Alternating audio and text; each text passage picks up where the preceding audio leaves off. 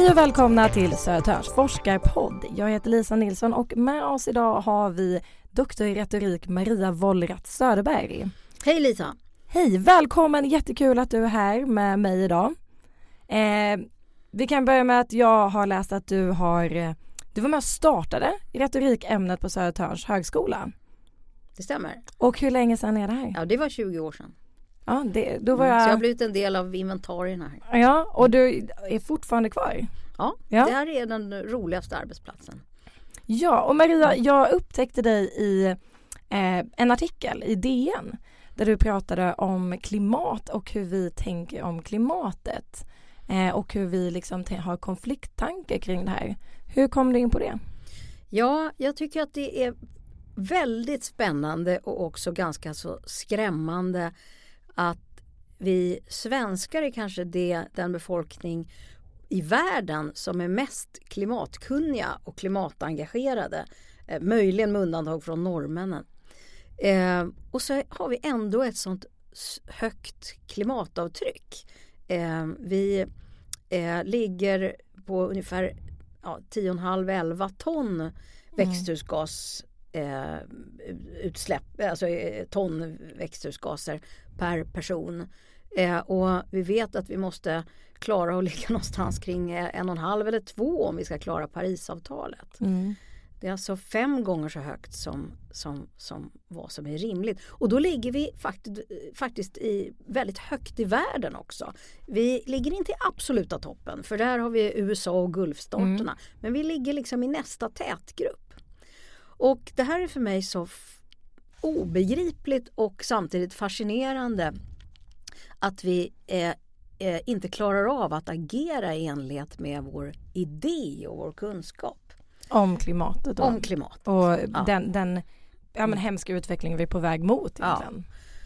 Och då tänker jag att eh, det, finns det görs enorma satsningar på forskning kring eh, teknologi som behövs för att hantera klimatet och också om hur det står till i, med klimatet. Det finns ju Mm. väldigt mycket naturvetenskaplig forskning och så vidare. Men det finns ytterst lite forskning om det här glappet. Och det har ju visat sig att utan att människor faktiskt agerar på, med den här tekniken och med den här kunskapen Mm.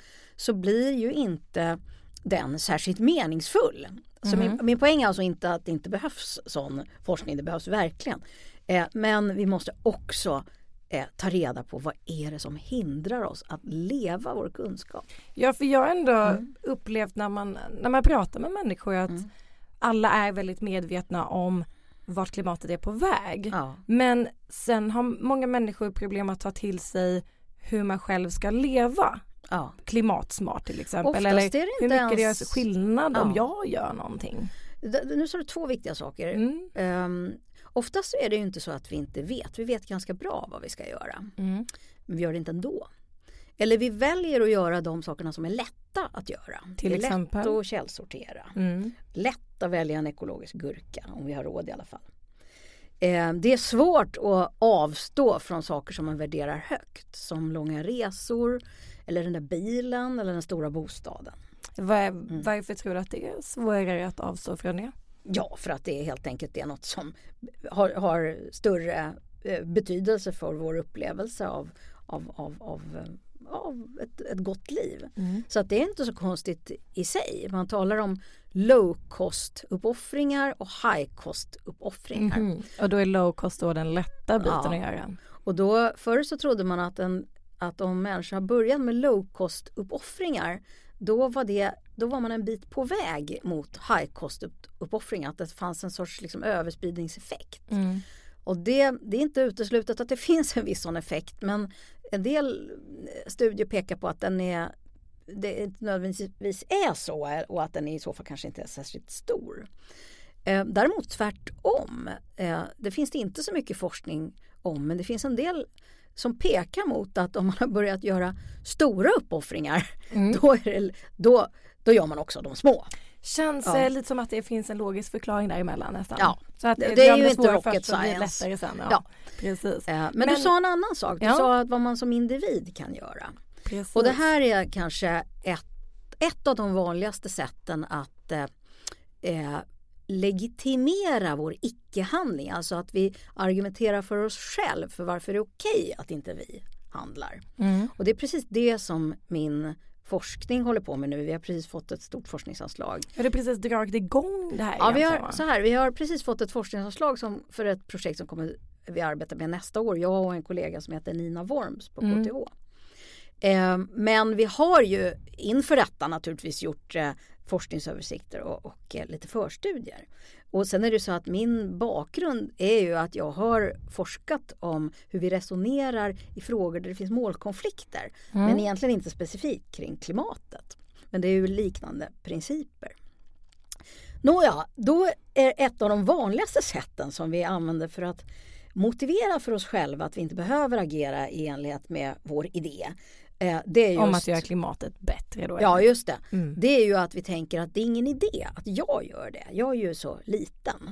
Så om jag gör någonting så spelar det ingen roll Nej. för att det är ju alltid någon annan Ja. som kommer göra tvärtom Ja, eller de, är- jag, är så, jag är bara en och de andra är många. ja. Så att, eh, och, och ibland så resonerar vi så och ibland tänker vi att det är ingen idé att individer gör något utan det måste ske förändringar på en systemnivå.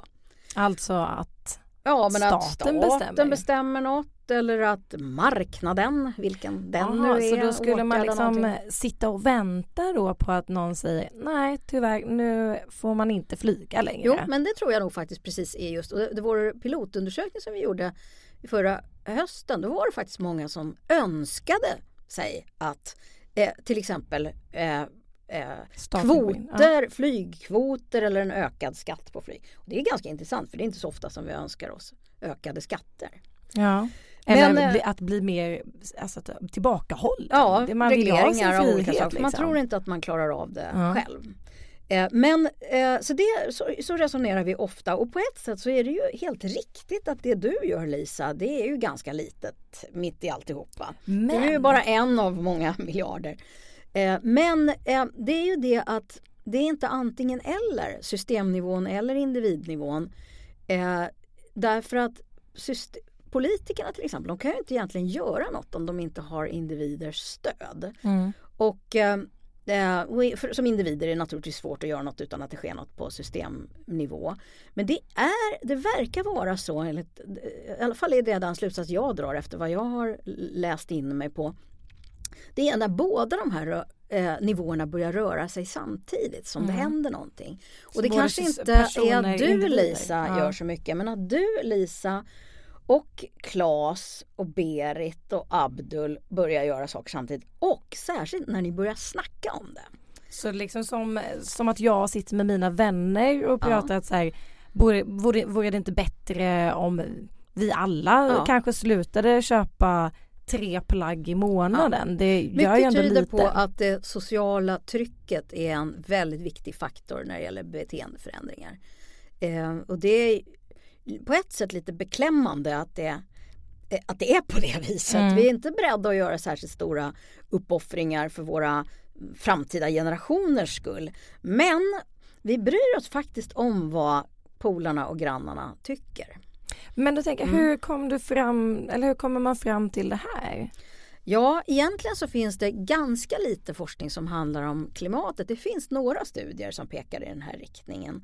En spännande studie i, i Norge eh, av Kari Maria Norrgård som eh, tittade på hur eh, jag kom, nu kommer jag inte ihåg vilken ort det var men eh, i, i en ort där det var väldigt tydligt hur vintrarna blev klenare år efter år. Hur människor eh, levde och förhöll sig till de här klimatförändringarna. Så man började märka av det Ja, där alltså. Och, Mm. hon, och där fanns det också hög grad av, inte klimatskepticism, men en sån sorts eh, passivitet Mhm. inför för, för den, den egna, eh, det, det egna, eh, de egna valen inför Mm. de här För sig själv frågorna. som individ och sådär. och eh, det eh, Karin Maria Norrgård kom fram till egentligen var att, eh, att den, här, den, den här passiviteten på sätt och vis upprätthölls av det sociala eh, eh,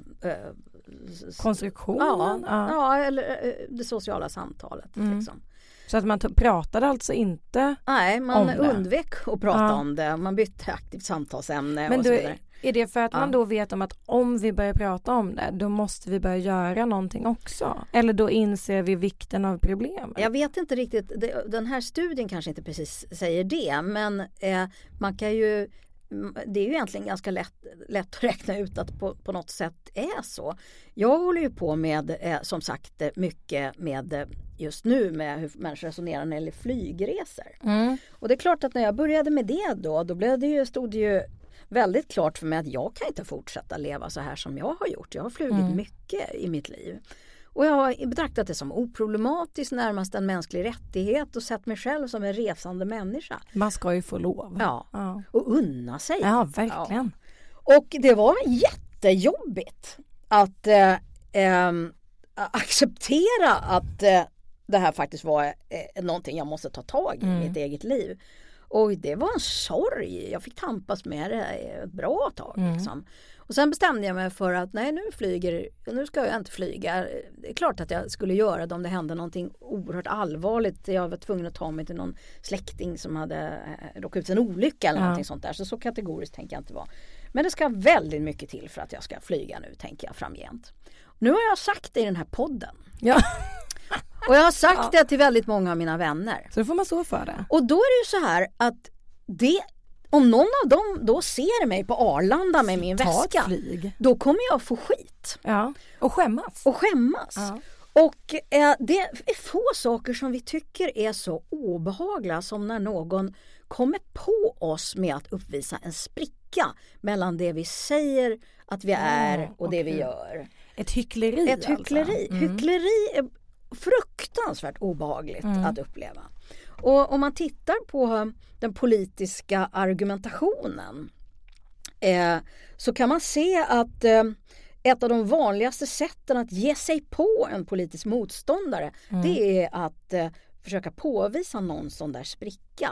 Ja. Ah, du kan inte vara Ja. eh, kulturminister om du inte har betalt din tv-avgift. Ja. Eller, du kan, eh, eller, det, eller att man kan uppröras över och det kan bli en riktig mediehistoria av en eh, miljöminister vars man har målat sin båt i en eh, skadlig bottenfärg. Mm, Alltså, det. Mm. och detta, detta är någonting som är, vi är oerhört sårbara för. Mm. Eh, det, Så man kan inte parera det då eller hur nej, det är väldigt svårt att försvara sig för det. Alltså det man är och det man gör. Man, vi, eh, vi förväntar oss en, en sorts eh, eh, koherens för att det ska på något vis harmoniera. Mm. Och gör det inte det så eh, hotar det liksom vår, tror jag, identitetsupplevelse och vår roll i gruppen och så vidare. Men så hur gör vi då när, när man försöker legitimera det här då? Att det är okej att jag flyger Ja, för att... Ja, nu, vi gjorde en pilotstudie förra hösten och eh, eh, då hade vi inte alls fokus just på flyget utan vi eh, det var faktiskt så att jag eh, skickade ut en enkät på sociala medier. Jag ville komma åt de människor som, inte klimatskeptikerna, de är ju ganska få Mm. i Sverige. Jag vill komma åt de som faktiskt bekänner sig till en hållbar livsstil. Så tänkte jag, var hittar jag dem? Jo men i sådana här klimatgrupper Mm. på nätet Okej. på Facebook. Eh, Så jag skickade ut frågan på Facebook. Skulle du kunna tänka dig att eh, svara på den här undersökningen som handlar om eller för, första frågan var egentligen så här. Har du agerat mot ditt eget bättre vetande i klimatfrågor någon gång den senaste tiden? Mhm. Om du har det skulle du kunna tänka dig att svara på den här eh, enkäten. Det var många som svarade. Vi fick på, på kort tid in kanske 110 svar eller någonting Mm. sånt där. Det var ju ingen jättemängd eh, ur ett vetenskapligt perspektiv. Men ändå människor som är gav intresserade. oss, ja, ja, och det Mm. gav oss ett underlag för att, att tänka vidare. Då visade det sig att ehm, när vi bad eh, dem berätta om en situation då det här hade inträffat så var den vanligaste situationen att man hade flugit. Mm. Eh, sen kom väl annan konsumtion liksom på nästa plats och, och, och, och transporter av olika slag och så vidare. Mm. Eh, och sen bad vi dem tala om om de vid tidpunkten när de fattade det här beslutet hade varit medvetna om att det krockade med deras kunskap. Och tankar om sig själva Ja. som var då att vara klimatvänliga. Ja. och det hade det näst, de flesta sa att de faktiskt hade varit medvetna om det. men de så- gjorde det ändå. Ja. Och så frågade vi om de hade motiverat det eh, för sig själva. Eh, och det hade nästan alla gjort också. Några få hade inte gjort det. Mm. Och då frågade vi vad använder de liksom för argument när de motiverade för Mhm. sig själva. Och sen kunde vi sortera de där argumenten som fick, vi fick fram. In i grupper då liksom? Ja, var- inte i grupper ofta, utan eller? i kategorier. Okej. Till exempel så eh, var eh, det vanligaste sättet att resonera när det gällde eh, definitivt när det gällde flygen men kanske även när det gäller de andra kategorierna, jag kommer inte Mm. riktigt ihåg. Men det var att man tänkte sig att man hade ett, eh, en budget eller en sorts klimatkonto. Ja just det. Eh, så att eh, om man har eh, källsorterat duktigt och, och ätit veganskt på måndagar då kan man unna sig den här resan då till okej. Thailand eller något. Och den, det sättet att resonera, eh, det är ju inte jättekonstigt för jag menar, så resonerar man även inom politiken, man talar om utsläppsrättigheter och så vidare. Ja men jag tänker så resonerar väl ganska många att så här, jag tog en löptur på 30 minuter Ja. så då kan jag äta en påse godis. Precis, så eller en påse resonerar vi ofta. Väldigt ofta. Men det blir ganska problematiskt om man inte då eh, har koll på proportionerna. Till exempel att, eh, att ta ett flyg till Thailand är tre ton Ja. koldioxid Ja. Och eh, att eh, sopsortera är Ja, det är svårt att säga men alltså du får tänka dig att det är ett par decennier kanske Ja. du får sopsortera för att komma upp i, i det. Det beror på vad det är för några sopor du har och sådär. Men, och Men är det samma- en okunskap då som vi inte har? Ja, jag tror dels att det är en okunskap om eh, eh, proportionerna. Mm. Det, till exempel så eh, det, det finns olika sätt att räkna men de flesta vet ju att det är bättre att åka tåg än att flyga men vi fattar inte hur mycket bättre Mm. att det enligt SJs eh, eh, beräkningar Mm. som i och för sig då är SJs beräkningar Ja. så är det 74 000 gånger eh, värre att flyga Okej. eh, alltså per sträcka då än att eh, åka tåg. Sen beror det lite på hur man räknar, det vet jag. Det finns andra beräkningar också. Men det är en storleksordning som vi inte Mm. riktigt kan föreställa oss. Vi kanske tänker att det skulle vara tre gånger eh, värre eller, eller kanske Ja, tio. Det är men lite inte som att säga någonting oändligt, det kan vi inte riktigt Nej. förstå. Så, alltså att vi inte kan förstå det heller när det hamnar sådär. Och varför det är intressant för oss att veta hur människor resonerar i, i, i, när de, när de eh, eh, så att säga motiverar sin icke-handling i klimatfrågor det är ju för att en grundtanke i retoriken är att man faktiskt måste besvara de föreställningar människor har om man ska Mm. övertyga om någonting. Och det har ju visat sig att klimatkommunikation där vi bara eh, informerar om hur, vad som händer med klimatet eller med isbjörnarna och så vidare. Det genererar inte särskilt mycket respons. Det förändrar inte människors Så beteende. det, det är liksom Ja. en envägskommunikation med information ut Ja. snarare än att det är en tvåvägskommunikation. Ja, mellan- där man tar dialogen Ja. med människors föreställningar. Man faktiskt går på dem på lite mer, man adresserar dem på ett mer direkt sätt. Men jag har en fråga för att jag Mm. tänker, du pratar mycket om att vi i Sverige är väldigt klimatmedvetna Mm. samtidigt som vi också Ja men vi släpper ut väldigt mycket, vi, vi Ja. är inte klimatsmarta som Nej. människor. Är det, är det bara i Sverige vi tänker så här eller finns de här legitimerande tankarna i fler länder? Alltså, jag tror att de finns eh, eh, på massa ställen såklart och eh, dessutom när det gäller mycket mer än klimatet precis som Mm. du pekar på när det gäller eh, vi, vi resonerar så här på, i massa sammanhang. Mm. Vi, det, vi tror ofta att vi är så rationella att vi, vi börjar med att tänka ut eh, eh, eh, Alltså vi börjar med att tänka oss fram med Mm. den, utifrån den information vi har och så kommer vi till en slutsats. Men ganska ofta är det så att vi vill något, Jaha, då har vi en slutsats Mm. och sen hittar vi argument som, som bygger upp till den slutsatsen. Så att så resonerar vi väldigt mycket. Och det kan man ju tycka lå, eh, låter hemskt och väldigt irrationellt. Ja, fast det kanske inte har varit det. Det finns några forskare som heter Mercier Sperber Mm. eh, som eh, har eh, egentligen undersökt den mänskliga rationaliteten och det som verkar så konstigt att vi tenderar att eh, styra vårt logiska tänkande efter vad vi vill. Men jag tänker att Men alla, vänta, får jag bara ja, avsluta? absolut. Och då, eh, då är deras förklaring att vi, det är så viktigt för oss att orientera oss mot gruppen. Eh, så att eh, för, för, för vår överlevnad hängde inte så mycket på att vi tänkte korrekt och logiskt. Men den hängde på en gång i tiden Mm. att vi faktiskt fick vara med i gruppen. Eh, och, och, så det har varit viktigare för oss att vara eh, att, att, att vara det har varit viktigare med dialogen och att vara sams än att ha rätt. Mm, mm. Och det har organiserat liksom vår kognition på olika sätt. Det är en hypotes som börjar växa fram. Men jag vill gärna hoppa tillbaks eh, till detta ja. med vad vi fann i den här undersökningen. Absolut. För det här med eh, eh kontotänkandet, det var ett sätt att tänka mm. som, som var väldigt eh, utpräglat. Och ett, eh, ett annat sätt som, som var vanligt, som inte heller är någon rocket science, det är ju att vi jämför oss. Och vi jämför oss ju alltid med de som är värre. Vi jämför oss med mm.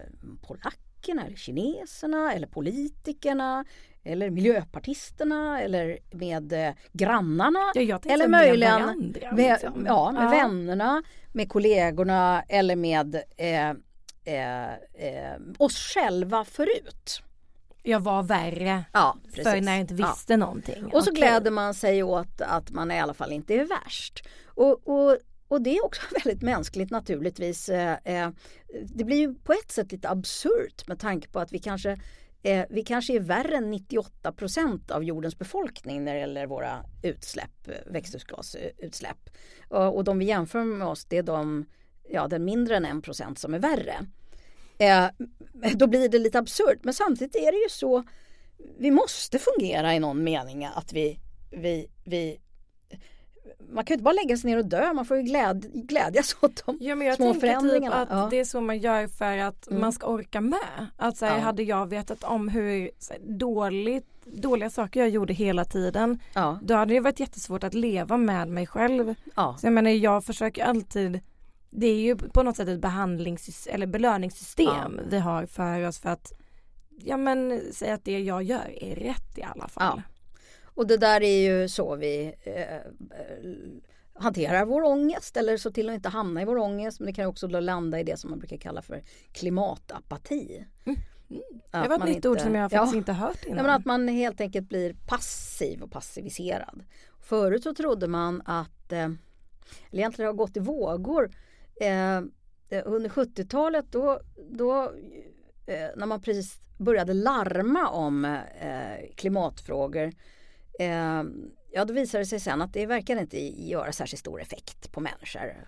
Så då drog man slutsatsen att eh, om man skrämmer folk för mycket då blir de passiva och hamnar i apati. Ja, men de ger upp då? Ja, eller vad? så att man måste kommunicera klimatfrågor med hopp men då visar det sig nu att eh, det verkar inte riktigt funka så heller. I alla fall är det inte så enkelt därför att eh, eh, risken är ju då att man invaggar människor i en sorts falsk trygghet. Och det vi märker nu, och det såg vi också i vår undersökning, att, det, att ett sätt att legitimera sin icke-handling är med teknikoptimism. Oj, okay. Eller, det är också ett nytt ord jag ja, känner igen där. Att man tänker sig att det här kommer, eller, eller någon annan typ av optimism, det här kommer systemet att lösa, eller mänskligheten ja. har klarat problem tidigare. Eller tekniken går framåt och det kommer ju biobränslen och snart finns det flygplan som inte behöver gå på fossilbränsle som går på el eller någonting. dammsugare som suger ut ja, koldioxid precis, i, i rymden ja. istället kanske. Och det poängen, eh, slutsatsen man kan dra av det är ju inte, det är klart att tekniken är jättenödvändig och bra men hittills så har den mänskliga påverkan eh, på klimatet ökat snabbare än vad tekniken har mm. lyckats lösa problemen. Så att vi måste göra båda delarna. Vi kan inte välja det ena eller det andra. Eller sitta och vänta på att eh, tekniken ska göra sitt. Nej. Helt enkelt. Nej. Utan ja, men någon slags hjälpas åt system. Ja. Och då vill jag gärna komma tillbaks till att eh, gruppprocesserna som verkar vara eh, eh, ett av de sätt att faktiskt förändra beteenden som är mest verksamma. Ett annat är det här nudging som man talar om. Att man försöker göra det lätt att göra rätt. Som att man lägger, uh-huh. du behöver inte gå till sopstationen utan som i Härnösand där, jag är ibland på sommaren. Där får man två soptunnor med åtta eller tio olika fack. Då går det ju inte att inte källsortera. Nej. Um, därför att det är så jäkla enkelt och det mm. finns liksom ingen annan lösning. Det är nudging. Men det kan man bara göra med vissa saker. Liksom. Man kan inte nudga allt. allt. allt. Uh, och det andra som verkat ha fungerat är, uh, är så kallade dips. Uh, gud jag kommer inte ens ihåg hur man är, översätter det. Men det är alltså processer där människor tillsammans tar tag i någonting och driver på varandra. Till exempel i ett grannskap eller någonting sånt. Men är det lite som mm. kanske en, en tävling, vem kommer vara bäst i Tävlingsmomentet verkar inte oväsentligt. Mm. Och jag, det retar mig så, för jag, jag har läst en studie som jag nu inte hittar. Så jag kan inte mhm. dubbelkolla men jag, jag vågar mig på att berätta ändå. Den handlar om vattenförbrukning, jag tror det var i Storbritannien. Och då, då var, jag har för mig att det var så att det är alltid farligt att berätta något som man inte är säker på. Men, eh, du kan för, säga att du, du har läst det någonstans. Ja, det var... fast som forskare vill man alltid ange en källa. det förstår jag verkligen. Men, men själva kontentan av det hela var i alla fall att de människor som fick eh, information om eh, eh, vatt, vatt, de skadliga sidorna av stor vattenförbrukning ja, de förändrade inte sitt beteende vidare mycket. Och de som fick eh, eh känslomässiga eh, upplysningar och en vädjan för framt, de framtida generationerna, de gjorde inte särskilt mycket heller. Mm. Men de som fick veta att deras grannar hade sparat vatten, de satte igång och spara som 17. Ja men jag tror, jag tror ja. att man vill vara lite bättre ja. än den bredvid sig så att ja. man kan få en klapp på axeln och säga men Lisa du var ändå bättre än Klas. Ja, och, och, det fungerar kanske som någon sorts liksom hävstång det där att man tänker att man har någon att jämföra sig med. Mm. Och det är igen det här med det sociala trycket och grupptänkandet som är så viktigt. Och därför tänker jag att en slutsats man kan dra eh, lite lättsinnigt så här utan att ha kommit jättelångt i de här studierna det är att det kanske viktigaste man kan hålla på med är vad man skulle kunna kalla för greenfluencing. Och, oh, eh, influencers som jobbar klimatsmart. ja, ja, eller kanske snarare att man eh, faktiskt eh, skryter om sina egna val. Att man väljer att prata vitt och brett fast det är lite jobbigt för andra. Eh, om eh, sina val. Eh, Tågresor. Ja, sina tågresor och eh, att man faktiskt kanske vågar ställa frågan när vänner berättar om sina planer på flygresor. Har du funderat på om det kan finnas andra alternativ? Att vi Eller kanske lägga varandra. pengarna på något annat. Ja. Som att stanna hemma, ja. upptäcka Sverige till exempel. Nej men att man vågar ta upp det samtalet och eh, också genom eh, att man är många som eh, börjar prata om sådana här val, eh, får upp det på dagordningen.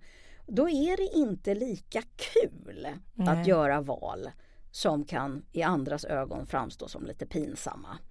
Eh, så att man inte får mm. stå där och skämmas liksom? Nej, för skam eh, är väldigt drivande på gott och ont. Det är en förfärlig eh, sak och det är å andra sidan en vikt, eh, menar, det, inte, det finns en anledning till att vi skäms. Ja, det fyller en funktion. I det här fallet känns det ju som en mm. otrolig drivkraft också till att ja. vi kanske ska förändra oss. Ja. Eh, Maria, vi har suttit här i snart en halvtimme nu. Ja. Så jag tycker med de uppmaningarna du tog nu på de senaste orden, liksom en greenfluencing mm. känns ändå som ja, men en bra uppmaning för att kanske ändra hur man tänker och tänker tillsammans. Mm.